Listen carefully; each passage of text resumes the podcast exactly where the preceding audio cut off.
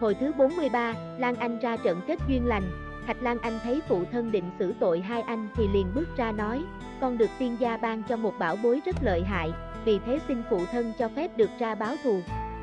Nguyên Kiệt trong ý không muốn nhưng Thạch Hổ, Thạch Bưu hết lời nói vào, bất đắc dĩ phải bằng lòng cho Lan Anh ra trận.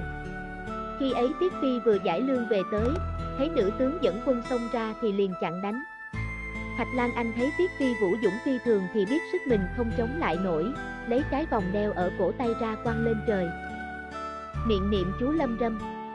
Cái vòng tức thì biến ra to lớn nhắm đầu Tiết Phi đè xuống, nặng đến ngàn cân.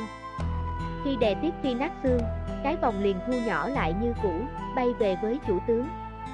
Tiết Quỳ thấy Tiết Phi chết thì nổi giận phóng ngô đầu mã chạy tới như gió định giết ngay Lan Anh báo thù. Lan Anh cả sợ vội lấy chiếc vòng ra quăng lên.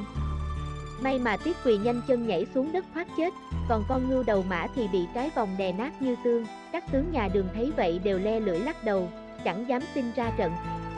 Nhưng trước kia Tiết Hiếu có danh với mình.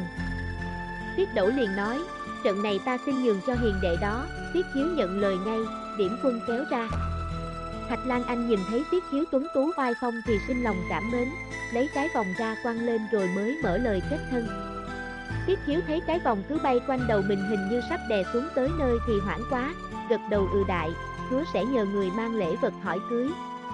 Khi ấy Lan Anh mới mỉm cười thâu cái vòng và rút quân về thành thấy Tiết Hiếu, Tiết Đẩu cười ngất, chúc mừng em được vợ đẹp khiến Tiết Hiếu xấu hổ quá cúi đầu vào thưa với Tiết Cương mọi việc. Tiết Cương nghe xong nổi giận đùng đùng, đập bàn quát lớn, nữ tặc giết thúc phụ của ngươi, không tính kế báo thù thì thôi, sao lại đi nhận lời kết hôn, mắng xong, Tiết Cương định sai quân chém đầu Tiết Hiếu làm gương. Trình Giảo Kim vội bước ra nói, Thạch Nguyên Kiệt chẳng phải là bè lũ của Giang Thần, nay lại trấn giữ ải này cùng với Thạch Tiểu Thư thì làm sao chúng ta vượt qua nổi mà đến Trường An. Nguyên soái có giết Tiết Hiếu thì chỉ mất lòng Tiết Cường chứ Tiết Phi có sống lại được đâu.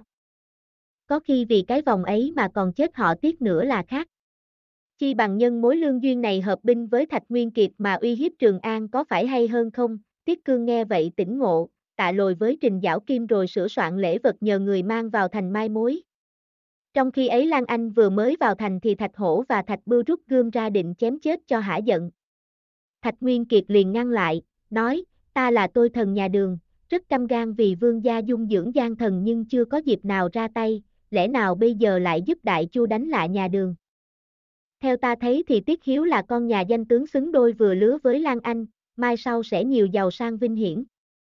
Vì thế hai người đừng nên vì chút danh giá mà cốt nhục tương tàn làm hỏng đại sự, Thạch Nguyên Kiệt vừa nói xong thì có quân vào báo Trình Thiên Trung một mình mang lễ vật đến ải. Biết Trình Thiên Trung thế tập chức ông cha làm lỗ quốc công, nay đã gần 70 tuổi chứ không phải nhỏ nhít gì nên Thạch Nguyên Kiệt không dám vô lễ, mở cửa thành ra nghênh tiếp. Trình Thiên Trung ngồi uống mấy chén rượu rồi đem việc mai mối ra nói, Nguyên Kiệt bằng lòng ngay khi về tới trại, nghe Tiết Cương hỏi có gặp khó khăn gì không thì Trình Thiên Trung cười ngất nói, tôi chưa kịp nói câu nào thì Nguyên Kiệt đã gật đầu rồi, còn khó khăn sao được, Tiết Cương cả mừng. Ngày hôm sau, sửa soạn đủ lễ vật, sai người đưa Tiết Hiếu vào thành kết hôn, sau đó hai bên giao hảo rất thân mật. Vì có việc vui nên Tiết Cương cho quân nghỉ ngơi ở Đông Quan gần nửa tháng mới tiến binh đến Lâm Đồng, tướng giữ ải Lâm Đồng là Trần Nguyên Đại thấy quân đường tiến quá mau thì thất kinh hồn vía, gấp rút tấu biểu về triều. Lần này trương quân tả không thể giấu được nữa, đành phải vào cung dân biểu cho võ hậu. Đọc xong sớ cấp báo, võ hậu cả sợ, truyền hỏi xem có tướng nào dám xuất quân trừ diệt Tiết Cương hay không, nhưng mấy lần như vậy chẳng ai trả lời. Võ hậu nổi giận lôi đình, mắng nhiếc bá quan hết lời. Võ Tam Tư vội bước ra tâu, xin bệ hạ bớt giận. Chẳng qua là vì trong triều chẳng còn ai đủ tài đương đầu với Tiết Cương mà thôi, nay xin treo bản cầu hiền thì may ra sẽ có nhân tài ra phò giúp đại chu, võ hậu nghe theo, truyền theo đó thi hành. Nguyên trước kia võ hậu thông dâm với tiết phóng tào sinh ra lưu đầu thế tử thì sai thị nữ mang vất ở Kim Thủy. Được trương tương tổ sư cứu về dạy dỗ, đến nay đã được 10 tuổi. Trương Tương đánh quẻ biết võ hậu đang lâm nạn thì liền gọi lưu đầu thế tử đến, ban cho một bảo bối tên là Phi Tòa, kể lại mọi việc trước kia.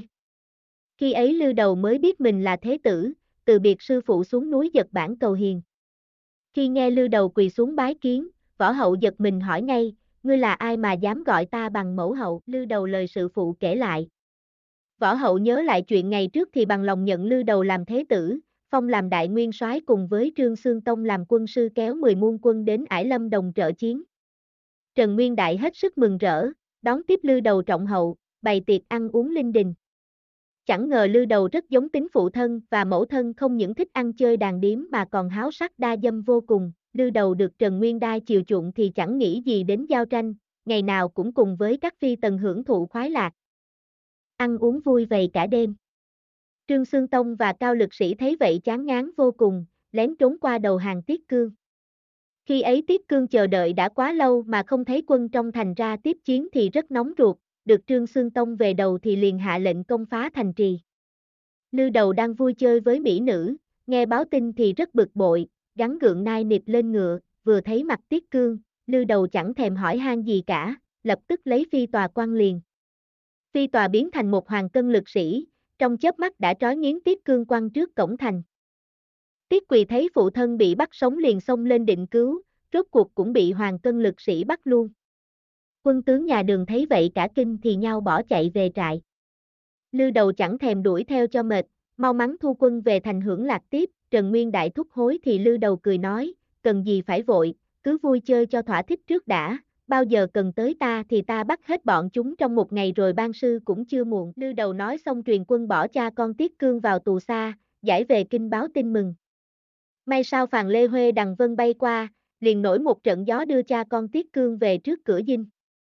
Các tướng hết sức kinh nghi, vội vàng nên đón Phàn Lê Huê và Nguyên soái vào trướng, nhờ có Phàn Lê Huê hộ chiến nên ngày hôm sau khi Lư Đầu dùng phi tòa toan bắt bằng hết các tướng nhà đường thì Phàn Lê Huê liền niệm chú, chỉ tay một cái, tức thì thâu phi tòa vào tay áo.